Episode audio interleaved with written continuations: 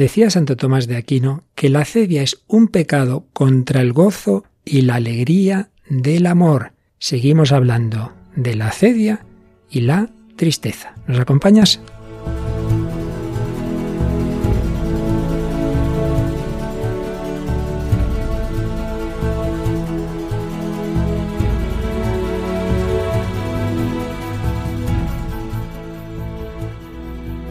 El hombre de hoy y Dios, con el padre Luis Fernando de Prada.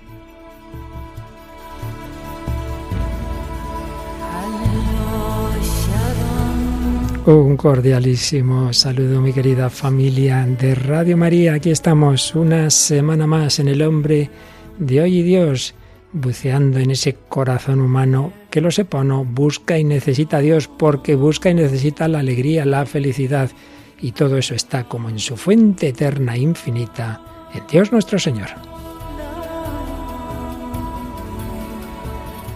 La alegría que tiene siempre nuestra querida Paloma Niño, que tenemos aquí una semana más. ¿Qué tal, Paloma? Bienvenida a esta edición 352 del Hombre de Hoy y Dios. Hola, Padre Luis Fernando. Un saludo a todos los oyentes. Pues eso, muy contenta, ¿no?, de estar de nuevo en el programa. Y también nuestros oyentes que siempre se nos comunican y, bueno, como siempre has seleccionado un par de mensajitos por lo menos, ¿verdad? Sí, dos de ellos que hemos rescatado de nuestra página de Facebook. Uno es de Miguel José Matus López, que nos dice, en programas anteriores me ha parecido escuchar, eh, bueno, lo que nos quiere decir es que el programa del hombre de hoy Dios se puede recibir en casa desde el principio, pero no sabe muy bien cómo hacerlo por temas de envío y embalajes, ya que nos escribe desde fuera de España. Y bueno, nos hace esta consulta cómo podría conseguir todos los programas del hombre de hoy Dios. Bueno, pues eh, al menos desde fuera de España no podemos enviar a América todos esos discos, pero lo más sencillito, hoy día es muy fácil, en el podcast está todo. Desde que empezó este programa hace ya más de ocho años, está ahí todo ordenado con los temas que se han ido tratando, pues es, es descargar, descargar esos programas. Ahí los tienes todos. ¿Qué más tenemos, Paloma? Pues tenemos un mensaje de María Luz Escuín Lorenzo que nos dice, qué gran ayuda para todos, es un programa sobresaliente, nos conmueve siempre y nos hace recapacitar. Gracias a todo el equipo. Pues muchísimas gracias, María Luz. Y bueno, pues en el programa de hoy, pues seguimos, y vamos a seguir bastante tiempo, que esto va a dar para mucho, con ese pecado capital que lo es, de la tristeza, de la acedia, que tanto daño nos hace. Y hoy es un programa en que no avanzaremos demasiado en la parte doctrinal, un poquito, pero no mucho, porque sobre todo vamos a ver cómo la tristeza de no tener a Dios se manifiesta en la literatura, en el cine, y vamos a tener un testimonio de alguien que pasó de una situación a otra, bueno, de todo ello, que nos va a hablar mucho eh, de muchos de estos temas Mónica del Álamo, que ya nos ha mandado su colaboración, ya la tenemos grabada para evitar sustos, pero nos recuerdas, Paloma, de que nos va a hablar Mónica, una obra literaria, ¿verdad? Sí, nos trae la obra Siddhartha de Germán Gess. Y luego, pues nos trae un testimonio de un joven mm, que nos va ella misma a introducir y a ponernos algunos cortes, ¿verdad? Sí, va a hablar del testimonio de conversión de Pietro Ditano. Y luego, por aquí traemos una película, ya tiene bastantes años, es del 1976 de ese director que tantas veces hemos traído porque plantea muchas cuestiones existenciales. ¿De qué película hablamos? Pues hablamos de la película Cara a Cara y el director Igmar Bergman. Así es, y una canción que nos decía nuestro querido técnico de sonido al que le debemos pues toda esta parte técnica que la recuerda de su infancia. ¿Qué canción es? es la canción Te esperaré y el grupo Calle París. Calle París, Te esperaré. Pues sí, pues con todos estos elementos y con la reflexión sobre todo de Santo Tomás de Aquino, el gran Santo Tomás de Aquino, sobre la, la acedia, pues vamos adelante en esta edición del hombre de hoy y Dios que quiere profundizar, que quiere profundizar en estas realidades tan existenciales, tan importantes, la alegría, la tristeza, el gozo, el amor. Vamos adelante con este tema tan interesante.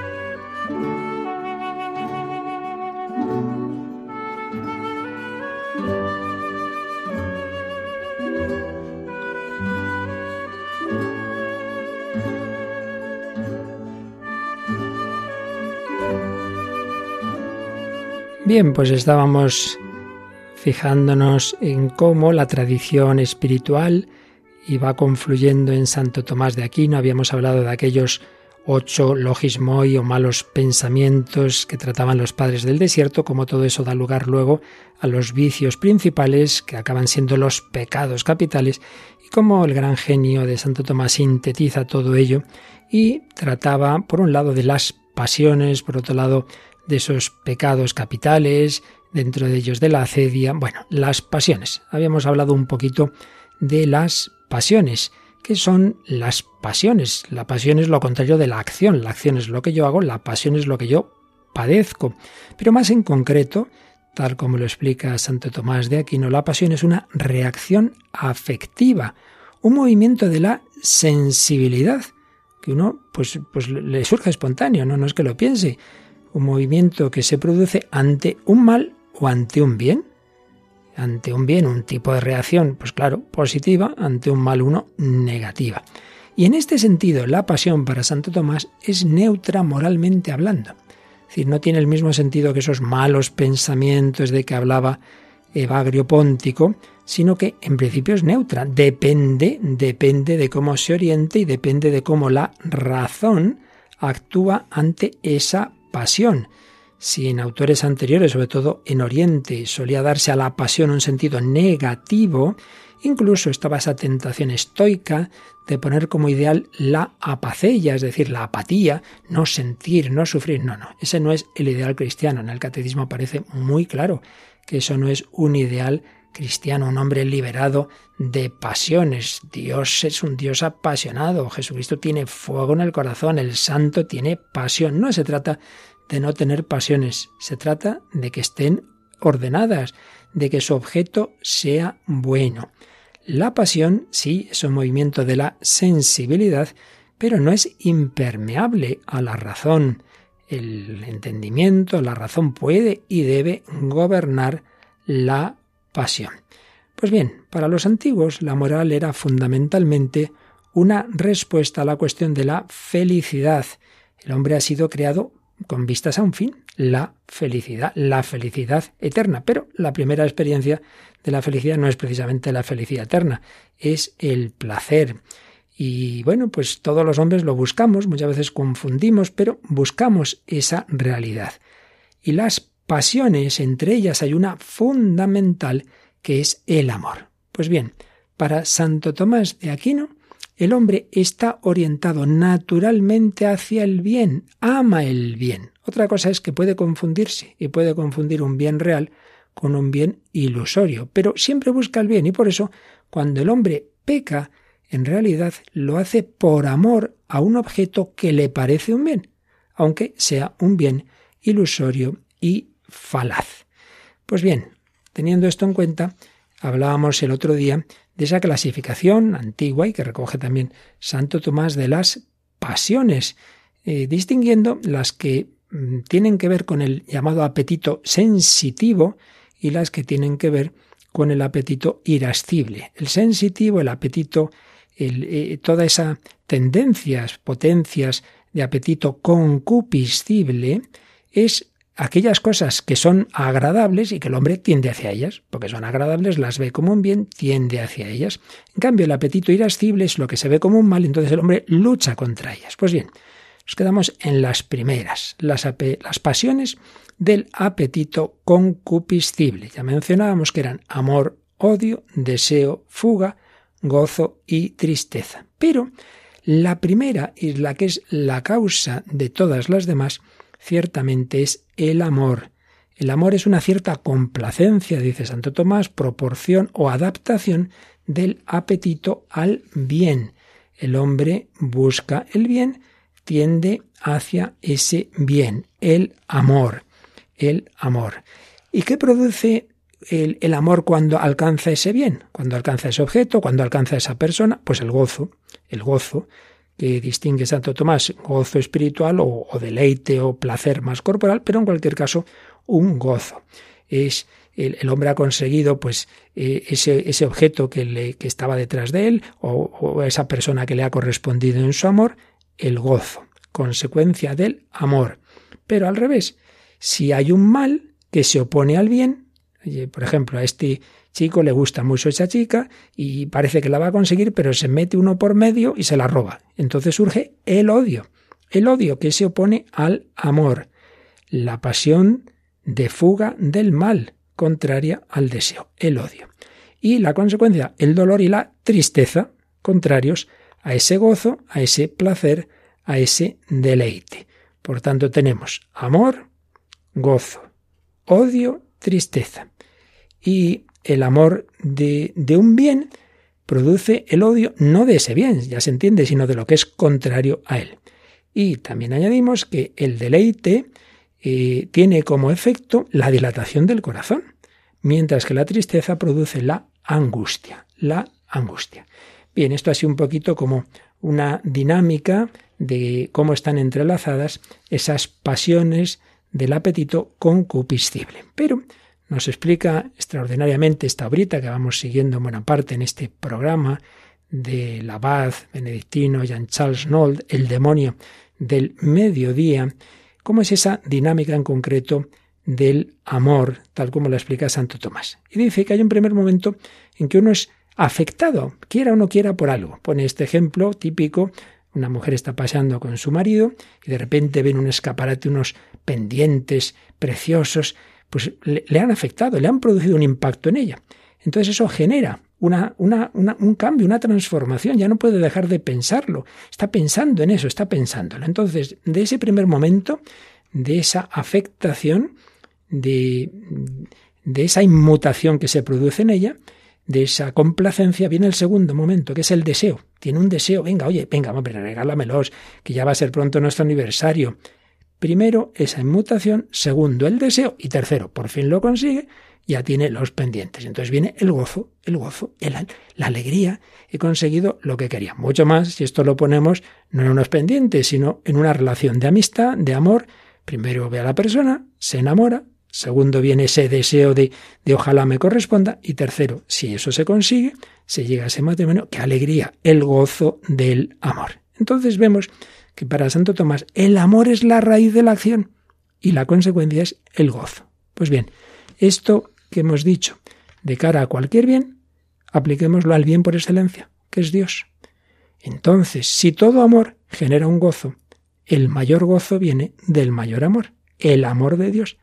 Entonces Santo Tomás llama ese gozo el gaudium de caritate, el gozo del amor verdadero, de la caridad, que es eso, el amor de Dios, en dos niveles. El gozo último, el gozo definitivo, la vida eterna o bienaventuranza, todo gozo, toda felicidad. Y el parcial, el progresivo, el de aquí, el del hombre que va caminando, el de la vida de la gracia, la alegría de los santos, que están llenos de Dios. Pues bien, por el contrario, ¿qué es la acedia?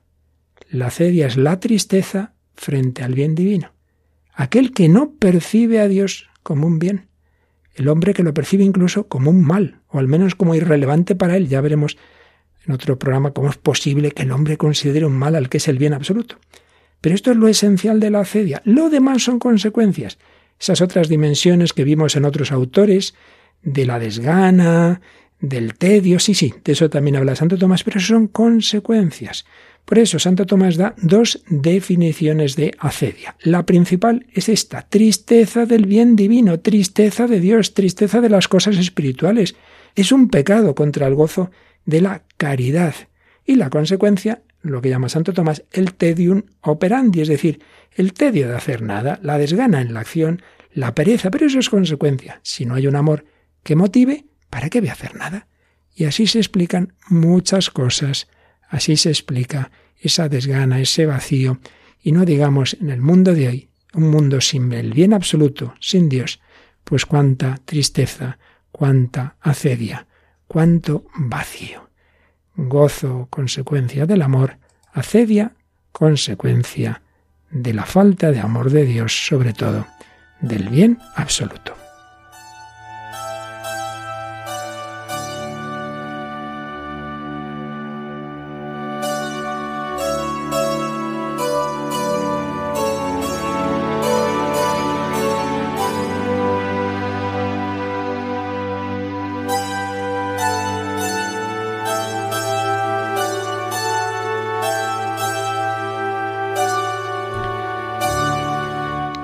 Pues aquí seguimos en Radio María con Paloma Niño y un servidor, Padre Luis Fernando de Prada, y también con la colaboración que nos ha mandado desde su casa Mónica del Álamo, que nos va a mostrar esto mismo del que hemos hablado, ese vacío, esa tristeza cuando el hombre no tiene el bien infinito, intenta llenarlo, ese vacío con otros bienes, y nos lo va a mostrar con una obrita que nos va a comentar y bueno, pues vamos a escuchar esas palabras que nos ha grabado, como os digo, eh, Mónica del Álamo, en que nos va a explicar eh, esta obrita Siddhartha de Germán Gess. Escuchamos a Mónica. Hola, Padre Luis Fernando. Hola, Paloma. Eh, encantada de estar aquí otra vez, aunque sea a través de la distancia. Y sí, esta vez traemos una obra de principios del siglo XX. Se titula Siddhartha y es de Hermann Hesse, del premio Nobel Hermann Hesse, que es este autor alemán. Esta obra es de 1922 y es una obra que, aunque está escrita por un europeo, tiene mucha inspiración oriental. De hecho, el protagonista, Siddhartha, es un joven hindú que deja la casa paterna, es hijo de un, de un brahman, de un sacerdote, y deja la casa paterna un poco para encontrarse a sí mismo, ¿no? Y hace este recorrido por su vida, eh, buscando, tratando de buscar, pues, lo que es la verdad, la sabiduría, la va buscando en distintos sitios. De hecho, toda la primera parte es que se une junto con un amigo suyo, Govinda, se une a, a los samanas, que son una especie de, de monjes, ¿no? De hombres religiosos que viven con mucha austeridad, que viven tratando de, de, alejarse de los deseos y sentimientos del resto de los mortales. Y tiene un periodo así fuerte, eh, eso, de, de buscar eh, la, esencia de la vida, de buscar el no sentir, de buscar el, el no conformarse con el resto. Pero luego, pues deciden abandonar a estos, a estos samanas y todo lo contrario, ¿no? Conoce a una mujer que se llama Kamala, y eh, pues bueno, con ella conoce los placeres del amor y también pues empieza a tener contacto con otros hombres, con mercaderes, empieza a ver lo que es la codicia, el juego. Y queríamos detenernos en un fragmento que sucede justo después cuando él descubre que esta vida no le llena, que ha llegado a, digamos, eh, claro, no se habla como tal de, de pecado porque es como un lenguaje más oriental, aunque sí que se menciona alguna vez, pero sí que es un poco el, el hastío ¿no? de, de, toda esta vida anterior, pero tampoco encuentra una esperanza, ¿no? Parece que acaricia la idea del suicidio como única manera de salir de ahí, pero queríamos poner porque este fragmento en la que se muestran sus pensamientos y cómo siente, se ve este rechazo de lo anterior, pero también esta decepción por no haber encontrado lo que buscaba, ¿no? Por, por decir, aquí tampoco estaba. Ya, lejos de la ciudad, Siddhartha caminó por el bosque. Solo sabía una cosa con certeza, que no podía volver, que la vida que había llevado durante años había pasado, concluido, y que la había gozado hasta hastiarse. Había muerto el pájaro cantor con el que soñara. El ave de su corazón había dejado de existir. Fue un profundo cautivo del sansara. Se embebió de asco y de muerte por todas partes, como una esponja absorbe agua hasta empaparse. Siddhartha estaba lleno de fastidio, de miseria y de muerte. Ya no existía nada en el mundo que pudiese alegrarle o consolarle. Con ansiedad deseaba no saber nada de sí mismo, permanecer tranquilo, muerto. Que caiga un rayo y me mate, pensaba. Que venga un tigre y me coma. Que tome un vino, un veneno que me adormezca, que haga olvidar y dé un sueño sin final. ¿Queda alguna suciedad con la que todavía no me haya manchado? ¿Un pecado o una necedad que no haya cometido? ¿Un vacío del alma sin sentir? Era posible respirar y aspirar una y otra vez, sentir hambre, volver a comer, dormir, permanecer junto a una mujer? ¿No se había agotado ya ese círculo para Siddhartha? Llegó junto a la orilla del gran río del bosque, el mismo que le hizo cruzar un barquero cuando todavía era joven y venía de la ciudad de Gotama. Se detuvo vacilante a la orilla del río. El cansancio y el hambre le habían debilitado. ¿Para qué seguir adelante? ¿Hacia dónde ir? ¿A qué destino? No existían ya objetivos. Lo único que palpitaba era una ansiedad profunda y dolorosa de arrojar ese sueño confuso, de escupir ese vino soso, de zanjar esa vida miserable y vergonzosa. Un árbol se inclinaba sobre la ribera del río. Era un cocotero. en cuyo tronco apoyó Siddhartha el hombro. Siddhartha abrazó luego el tronco y observó el agua verde que se deslizaba a sus pies. Miró hacia abajo y sintió deseos de soltarse y de desaparecer bajo el agua. Un vacío estremecedor se reflejaba entre las ondas, al que replicaba el terrible hueco de su alma. Sí, estaba acabado. Sí, para Siddhartha, con la vida destrozada y sin meta, con su formación malograda, ya no quedaba otra solución que lanzar su existencia a los pies de los dioses con una sonrisa irónica.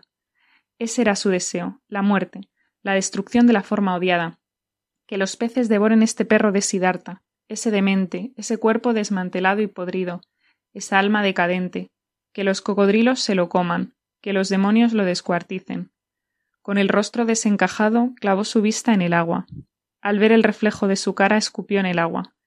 Lleno de abatimiento, separó el brazo que apoyaba en el tronco y se volvió un poco para deslizarse y hundirse de una vez para siempre. Se hundía hacia la muerte con los ojos cerrados.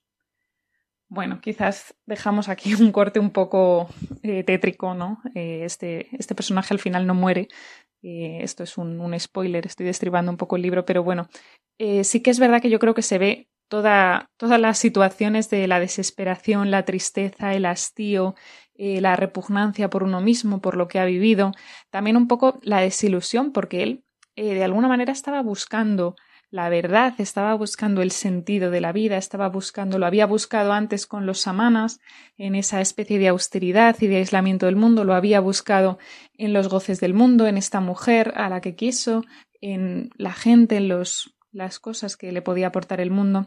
Y sin embargo aquí pues eso llega a acariciar la idea del suicidio, de decir, se acabó, no puedo más, con esta repugnancia no puedo, con esta tristeza. Y, y bueno, es un poco el tema que, que estamos tratando. Pues sin ninguna duda, sin ninguna duda, menuda ilustración literaria de lo que nos ha explicado Santo Tomás de Aquino. Al no tener el gozo del bien infinito que es Dios, uno busca otros bienes parciales, pero al final acaba en el vacío, en el tedio, incluso en pensamientos suicidas. Muchísimas gracias, Mónica. Luego volvemos a escuchar a Mónica del Álamo, pero bueno, después de todo lo que estamos a un nivel un poquito alto, Paloma, si te parece, ya no es el nivel de este premio Nobel, sino una canción más sencillita, pero de todo sacamos provecho. ¿Qué música moderna relativamente nos traes? Bueno, pues vamos a escuchar una canción que se llama Te esperaré y es del grupo Calle París. Es un dúo musical formado por dos hermanos, Patricia y Paul, que son procedentes de Madrid. Eh, bueno, son nacidos en Madrid, pero hijos del cantante francés Georgie Dan y de Amy, natural de Cataluña. Por lo tanto, de esa mitad franceses y mitad españoles viene ese nombre de Calle París. Forman parte de una familia de músicos. Desde muy niños empezaron a componer y, y hacer canciones, aunque se hicieron especialmente famosos a finales de 2008, precisamente precisamente con esta canción que vamos a escuchar. Escuchamos pues. Era pequeña y sentía tanto amor que iba a explotarle el corazón por un hombre valiente que desapareció sin abrazos, besos ni un adiós. Guardaba cartas sin contestación. Hacía planes para dos.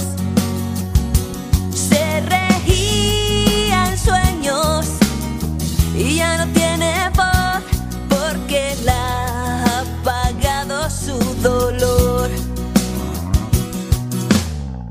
Dos ojos secos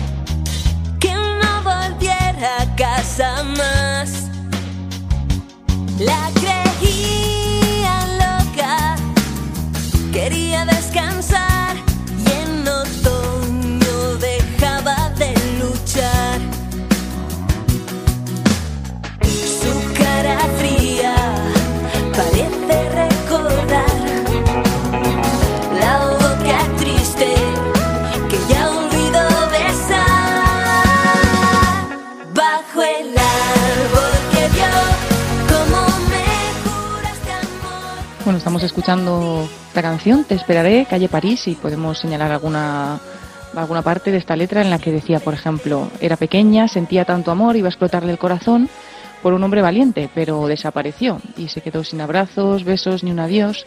Dice cómo guardaba las cartas sin contestación, hacía planes para dos, pero nunca llegaban. Los ojos secos le buscaban sin parar, la boca triste que, que ya olvidó besar. Siempre te esperaré, donde quiera que estés, esta es mi pena. Y al final dice también, la creían loca, quería descansar. Y pasaron los años y lo pudo, lo pudo superar. Su cara fría parece recordar la boca triste que olvidó besar.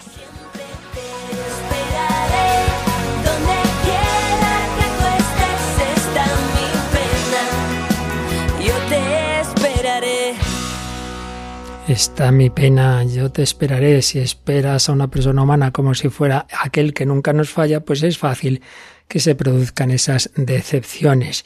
Bueno, pues donde ciertamente nos vamos a encontrar una película dura, con desesperanza, es en la que traemos hoy de Ingmar Bergman, que es un auténtico drama psicológico.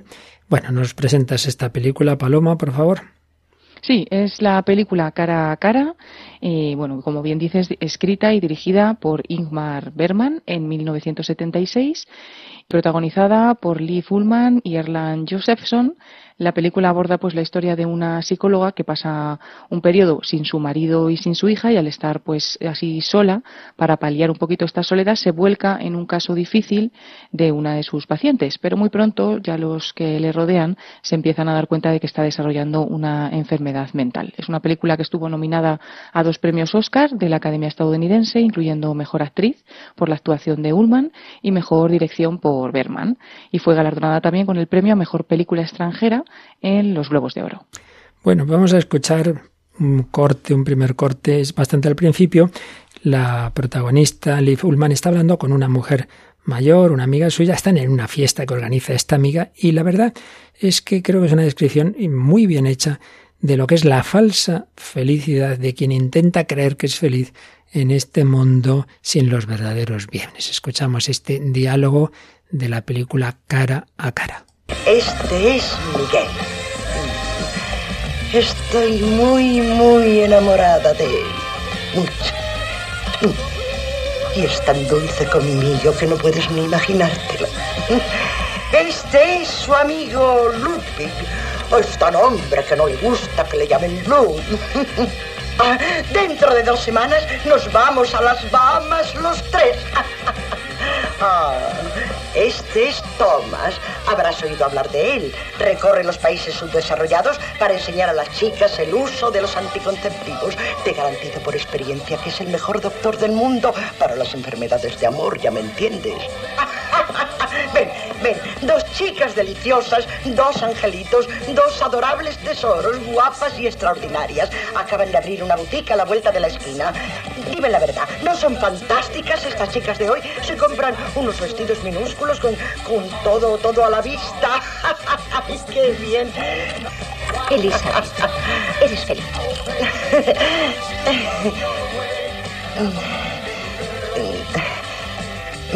Bueno, a ti te lo puedo decir porque comprendes estas cosas. También tenemos nuestros problemas. De veras.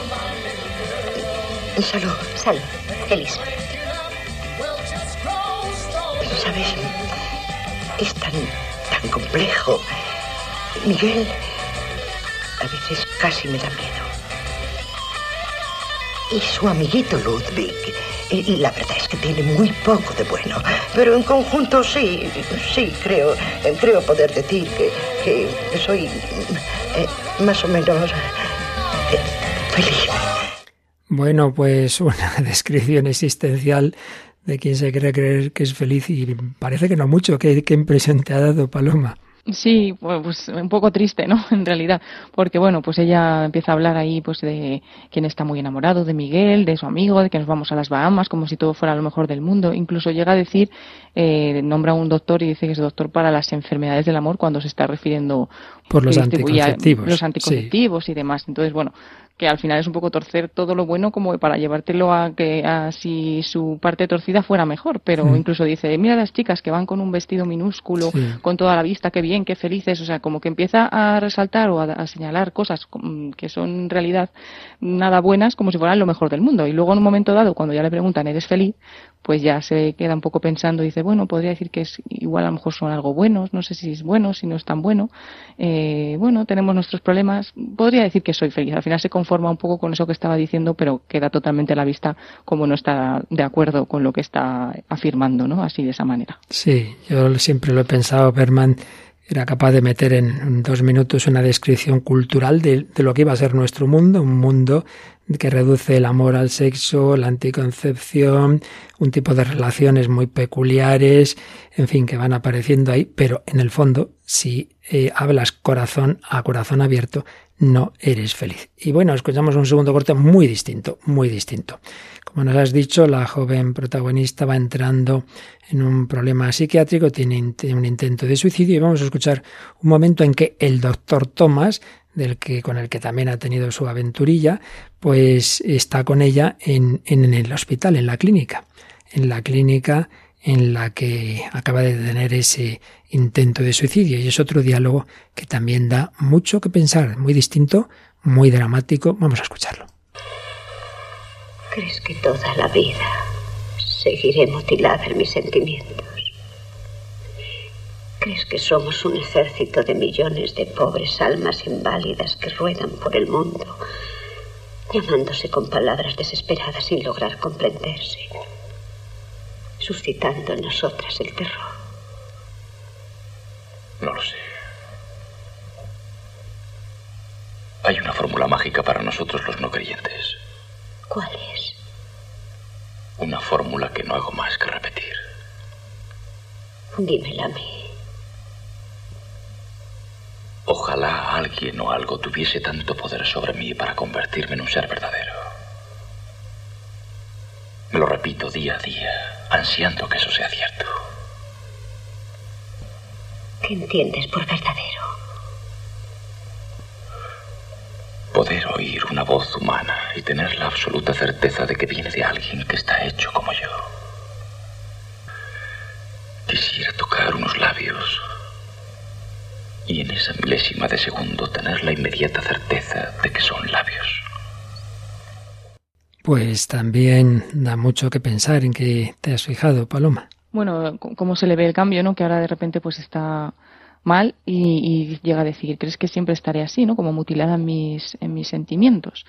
Y, y luego, pues, cómo sale el médico y le dice que hay una fórmula para los, para los no creyentes, le dice.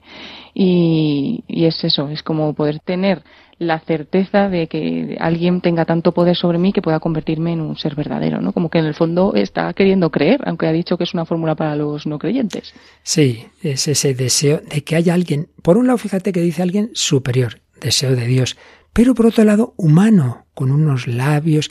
Y yo creo, esto yo lo he visto en varios cortes de Berman, no sé si consciente o inconscientemente, estaba en el fondo planteando el cristianismo, donde estamos hablando de un ser superior, de un Dios, pero de un Dios hecho hombre, de alguien que nos comprende, de alguien que tiene un rostro humano, que tiene unos labios humanos, que nos habla con una voz humana que nos puede comprender.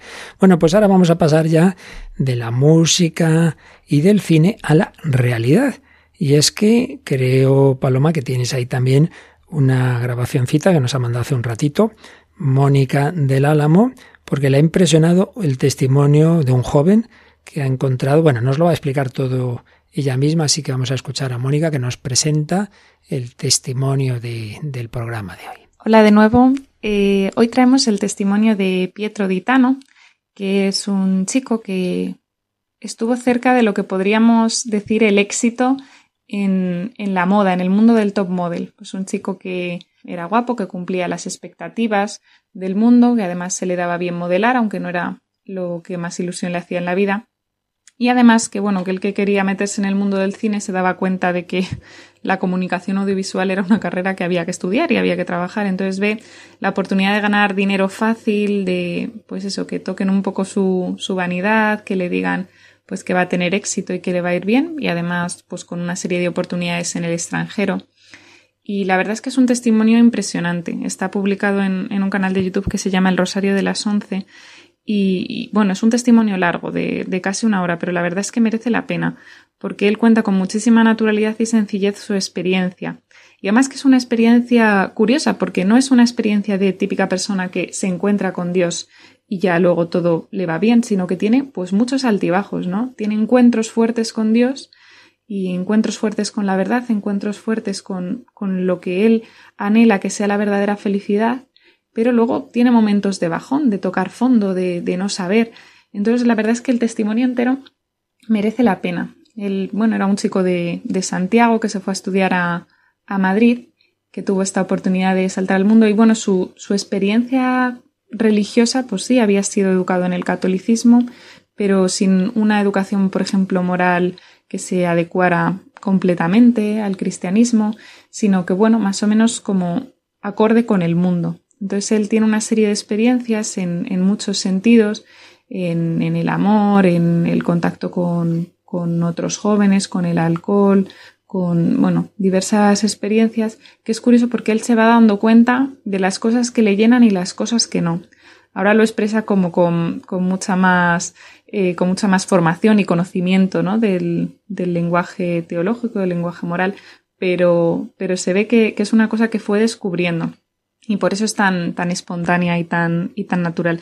Y queremos detenernos en, en un fragmento del testimonio en el que él, casi la primera vez que él toca fondo, él toca fondo por, por esta experiencia meteórica que le había llevado a, a la fama, pero que de repente se desmorona por una cosa que, pasa. Vamos a escucharlo. Y el día que era el desfile de Armani, el casting, me entero por un chico que iba en el metro que había el, casting. Y digo, ¿cómo es posible? No me han avisado, yo estaba allí con los estilistas, tal, no sé qué.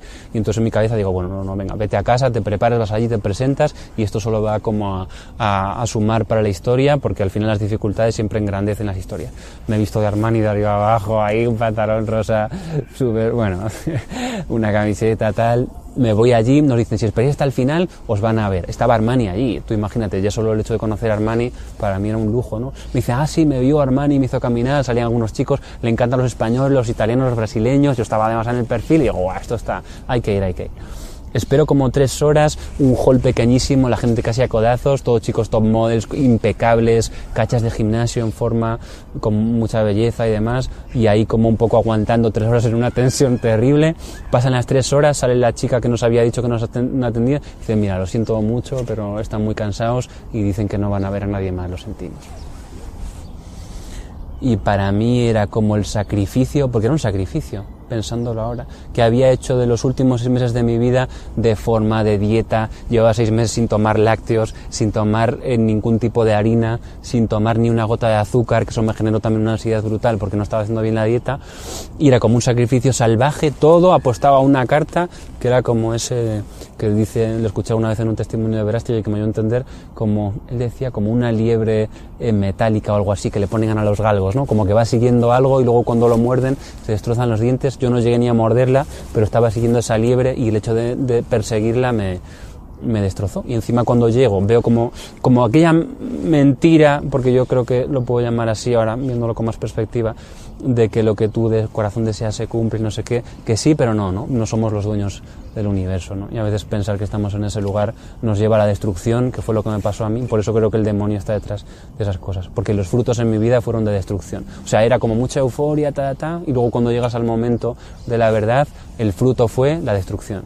Yo me encontraba psicológicamente en desequilibrio, en vez de ir tenía un desfile en el que me iban a coger de un muy buen diseñador y estaba tan enajenado con mi obsesión, que también lo hice mal, que ni fui y me fui a emborrachar a llorar mis penas con otro chico español.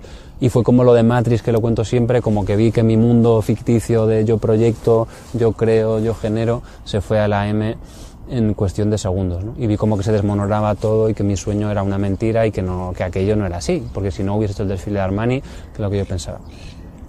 Entro como en una especie de depresión, empiezo a comer solo dulces, chocolatinas o helados, llegué a comerme como hasta 10 helados grandes seguidos, o sea, fue una masacre por la ansiedad, por, al no haber pautado bien la dieta, el cerebro también tiene sus mecanismos de, de recuperación y pedí azúcar, azúcar, azúcar, empiezo a engordar muchísimo, se me empiezan a borrar los abdominales, estoy enajenado porque tengo un trabajo que era un showroom, que la gente está metía las manos en los bolsillos, estamos en un pasillo estrechísimo, lo pagaban bien, pero digo, yo no estoy aquí para hacer esto, me voy a mi casa, mamá, estoy fatal, por favor, la poca humildad que me quedaba o que tenía, saca, necesito irme, mi madre, la pobre, me saca inmediatamente billetes para allá, que ahí se lo tengo que agradecer me vuelvo para casa, pero destrozado psicológicamente. Y hubo un clic peligroso que, que, nunca había tenido, yo nunca he fumado, pero ni, ni había probado un pitillo, porros menos, alcohol sí, la verdad, porque estaba un poco socialmente mejor visto. Pero ahí hubo algo que, que mi cerebro hizo, si me ofrecen cualquier droga, pues ¿por qué no? Y me asusté. O sea, al verme a mí en ese lugar de decir sí a algo que para mí era un no rotundo, dije, Pietro, ¿qué, ¿qué, está pasando? Como que entré en un desprecio por mí mismo y por todo lo que había estado creyendo que era una mentira que me llevaba, a, era una destrucción real. Por eso creo que el demonio está detrás de los engaños, ¿no? Porque te llevan a la destrucción verdadera de tus emociones, de tu cerebro y de, de, de tu cuerpo, de tu ser. Entonces entro en esa fase de destrucción, me tengo que ir a casa, engordo como 10 kilos en un mes, comiendo dulces, pierdo el sentido del apetito y no tengo límite para comer, eh, mis amigos, pues los pobres, bueno, me consolaban y demás. Y el amor fue muy importante, o sea, que es una forma de, de, manifestación de Dios, pero lo único que me motivaba para seguir adelante no era ni la carrera, ni los estudios, ni volver a Milán, ni, ni nada, era tener novia. Nunca había tenido novia y el amor disfrazado de relación de pareja era lo único que me servía de motivación para decir levántate de esa cama y vuelve a tener una vida normal. Bueno, pues ciertamente, Paloma, testimonio estupendo. Y nos ha traído este corte. Mónica, antes de escuchar la segunda parte, ¿qué, qué impresión te ha hecho también a ti? Bueno, lo que viene muy bien para el programa, ¿no? Porque se Total. ve claramente como él iba, iba pues eso, buscando lo que para él era, era un bien, pero que finalmente pues se dio cuenta de que era un, también una ilusión y de que no, no le iba a llenar, ¿no? Porque cuando se dio cuenta de que tantos esfuerzos, que no había comido azúcar, harina, que una dieta súper estricta, que seis meses no sé cómo, para que al final no le quisieran ni ver, ¿no? En, en ese momento. Entonces, bueno, como cómo se da finalmente cuenta de que estaba buscando un bien ilusorio, pero la respuesta también me ha llamado la atención, ¿no? Que es esa respuesta de que al final es como ya mmm, y caminaba hacia la destrucción, ¿no? Porque ya se dejó, eh, pasó de, de, la, de, la, euforia a ese momento de, de, verdad y en esa verdad se desmoronó porque vio la realidad como era y, y bueno, pues también me, me, ha llamado la atención eso, ¿no? Cómo empezó a caminar como ya hacia la destrucción, como si todo ya valiera o le diera un poco todo igual. Y él subraya que, que él ve ahí la acción del maligno. Es cierto, el, el, demonio busca nuestra destrucción, nuestra muerte. El maligno empuja al suicidio, empuja a las drogas, empuja a matar a los demás, al genocidio, al aborto, etc. El demonio nos lleva a ello, nos quiere destruir. Y hay una destrucción paulatina a través de la droga, de los trastornos alimenticios, etc. Pues sí, y después de, de, toda esa ilusión de haberse jugado toda una carta de perseguir esa liebre que realmente no le iba a dar lo que él esperaba. Vamos a escuchar de nuevo a Mónica que nos introduce un segundo corte de, de este testimonio de Pietro Ditano. Bueno, como veis, estos minutillos no tienen desperdicio, ¿no? Menciona prácticamente todo, ¿no? Lo que es la vanidad, lo que es saber el éxito, lo que es tenerlo cerca, lo que es que todo eso se caiga para abajo. Él anteriormente en el testimonio había explicado que, que bueno, que estaba como muy influenciado por la filosofía eh, de Paulo Coelho, de este estilo de no, todo lo que deseas se puede conseguir, el universo conspira para que lo consigas, ¿no? De alguna manera tenía unos anhelos muy grandes, como todo ser humano, pero muy seguro de que lo iba a conseguir y de repente todo se cae y además lo que dice él, se, se empezaron a hacer una serie de clics en su interior los que nunca había llegado, ¿no? Él nunca había pensado en las drogas, nunca había pensado que su vida no tenía sentido, no tenía futuro. Entonces, bueno, es verdad que tenemos este momento así como de tristeza máxima, pero también en el texto que hemos leído de Siddhartha, también eso tiene como esta caída a fondo, pero vuelve a la luz. Es verdad que merecería la pena escucharlo entero, pero vamos a poner el último minuto del testimonio que se ve un poco ese toque de esperanza, ¿no? Cómo llega a la luz y cómo descubre que Dios puede cambiar su vida. Y ha mencionado brevemente pues que a través del amor, de, de esto que le obsesionaba de encontrar novia, sí que encuentra una especie de, de felicidad. Él dice que hizo las cosas mal, lo dirá después en el testimonio, pero sí que encuentra a Dios en ese amor que, que conoce a través de una chica, ¿no? Esto no sale, evidentemente, pero eh, sí que él encuentra a Dios y encuentra la paz. Vamos a escuchar este último minuto del testimonio para acabar con una cierta esperanza. Y sobre todo que, me doy cuenta que es importantísimo vivir para la vida eterna, ¿no? que lo que estemos haciendo aquí, sean proyectos, sean obras, me decía un sacerdote con bastante santidad, que él discernía las cosas con perspectiva de, eternidad. En plan, es que yo a veces no leo muchos libros, no veo muchas películas porque pienso, esto tiene ecos de eternidad que ya en la leche. Pero un poco eso, ¿no? ¿Qué estamos haciendo? Esto tiene ecos de eternidad porque somos creyentes, tenemos que tener nuestro corazón, nuestro tesoro en el cielo, ¿no? Y bueno, es una vida, es una puerta estrecha, pero es que si realmente creemos en eso, esta vida se acaba en cualquier momento y la eternidad es muy grande y necesitamos estar invirtiendo en el banco de la vida eterna. Y bueno, que es una batalla, pero que, que es la mejor batalla y que no estamos solos y que cuando el Señor acudimos a Él en el momento de miseria, demuestra y te queda claro en tu corazón que es Él, porque sabes que tú no estás siendo y esa experiencia es imborrable y, y yo creo que es incomparable. Cuando sientes que Dios está vivo, que se preocupa por ti y que se ocupa de ti, de tu día a día, es una experiencia que te cambia la vida y que entonces pones el amor de Dios en primer lugar pese a tus miserias porque le conoces. Y cuando le conoces no hay nada como Dios. Impresionante, pues como sin saberlo nosotros, este testimonio que nos ha buscado Mónica responde exactamente a lo que nos explicaba Santo Tomás, el gozo de conocer el amor de Dios, como ese gozo será pleno en esa vida eterna de la que nos habla aquí este joven Pietro Ditano, y como en eso pues pues es eh, lo que en el fondo todo hombre busca y que hasta que no lo encuentra, pues va dando esos palos de ciego como antes. Aquí, ¿a ti qué te ha parecido, Paloma? Sí, muy bonito, ¿no? Al final, eh, pues ya saber cómo, cómo acaba todo y cómo él ha cambiado ya de buscar, pues, eh, esa fama que buscaba o, o que le cogieran y yo qué sé, pues tener un futuro y demás, lo cambia ahora por directamente por, por, la vida eterna, ¿no? Porque empieza a hablar así, como le han recomendado que todo lo que haga, pues que, que tenga avisos de, de vida eterna. Entonces, como cambia ahora su objetivo y cómo cambia también su situación, porque ya no camina hacia la destrucción, sino a todo lo contrario. Así es. El amor nos lleva al gozo, el odio nos lleva a la tristeza y por terminar y relacionarlo también con esto, con esa descripción que hacían los clásicos de las pasiones, hemos visto esas pasiones del apetito concupiscible, amor, odio, deseo, fuga, gozo, tristeza, y decimos algo del apetito irascible, es decir, de la lucha frente a lo que vemos como un mal, que también aparecen en este testimonio. La esperanza, cuando hay un bien arduo, todavía no lo tengo, pero es considerado posible de conseguir. Primero puso la esperanza en algo terreno y ahora la tiene en la vida eterna. La esperanza, la desesperación, cuando uno busca un bien que piensa que es imposible de alcanzar. Gravísimo peligro, gravísima tentación. Cuando el demonio consigue que nos desesperemos de nuestro último fin, ya no tengo remedio, ya, ya condenado, no tengo solución. Cuando uno se desespera o ha hecho un valor absoluto de algo de esta vida que ya no puede conseguir. Cuando hay un mal ausente, pero que se puede luchar contra él, la audacia. Voy a luchar. Y cuando hay un mal, pero se considera insuperable, el temor. Y finalmente, la ira que se despierta ante el sufrimiento de un mal que se quiere vengar. Entonces uno está pues muy frustrado, muy entonces está lleno de, ira y, y, quiere hacer daño, pues muchas veces ni siquiera a aquel responsable de su daño, sino a otras personas. Pues son esas pasiones que se despiertan en nosotros y si nos vamos centrando con la gracia de Dios en el Señor, en su amor, todo se va ordenando, todo se va sanando. Sus heridas nos han curado.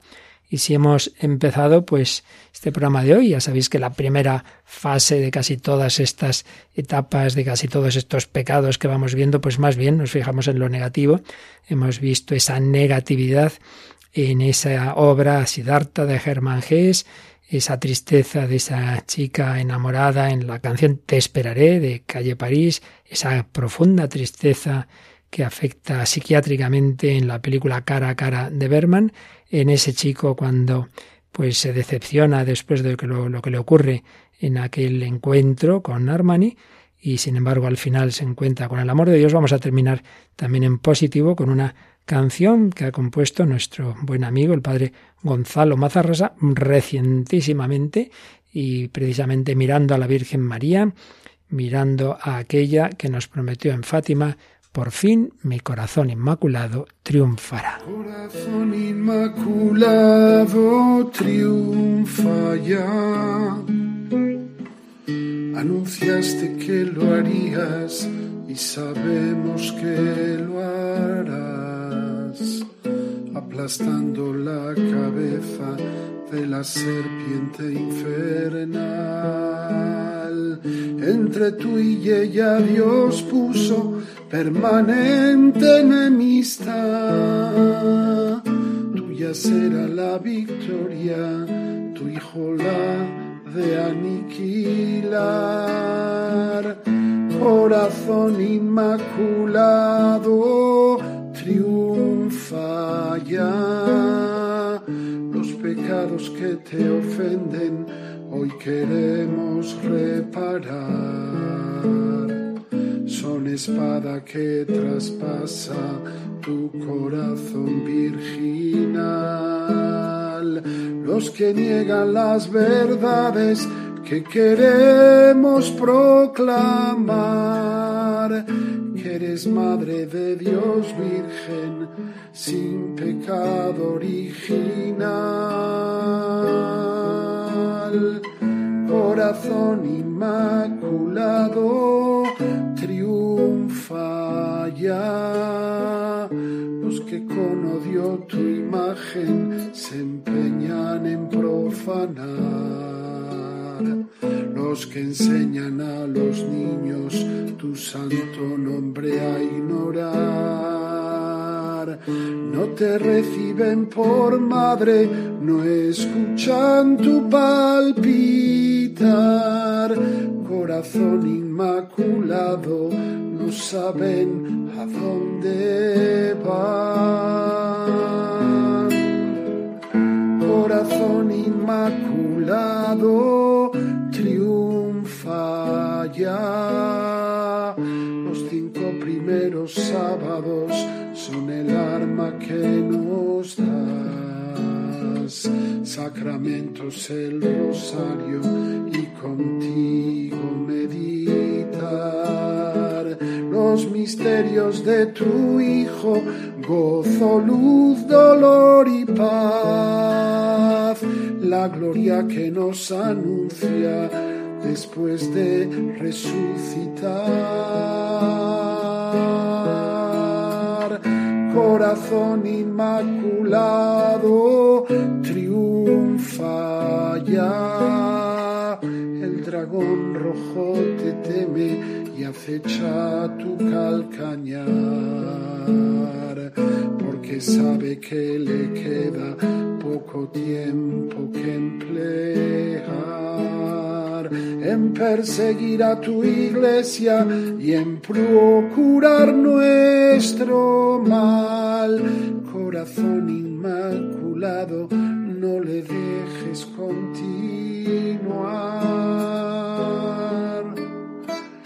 Corazón inmaculado, triunfa ya.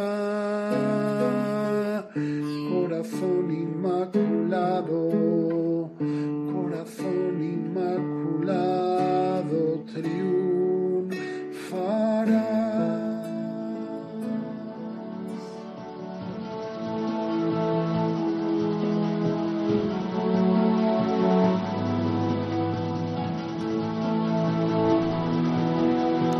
Corazón inmaculado, triunfarás del Padre Gonzalo Mazarrasa, esa es nuestra esperanza.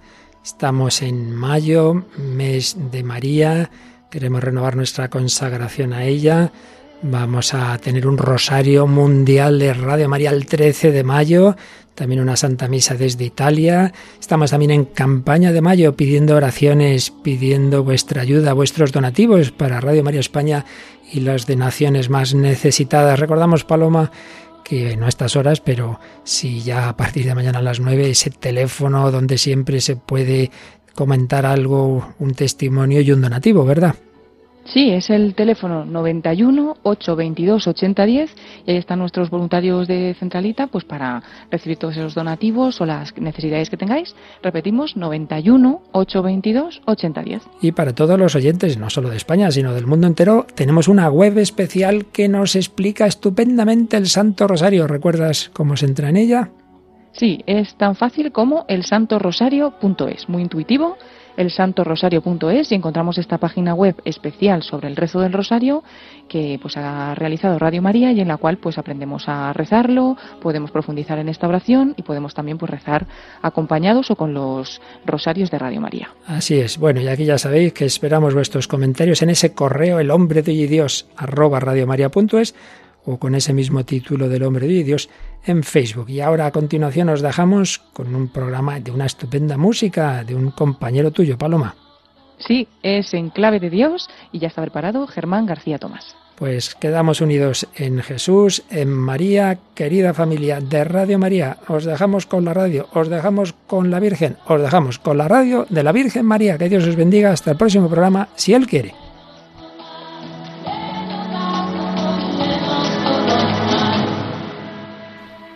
Así concluye El hombre de hoy y Dios, un programa dirigido en Radio María por el Padre Luis Fernando de Prada.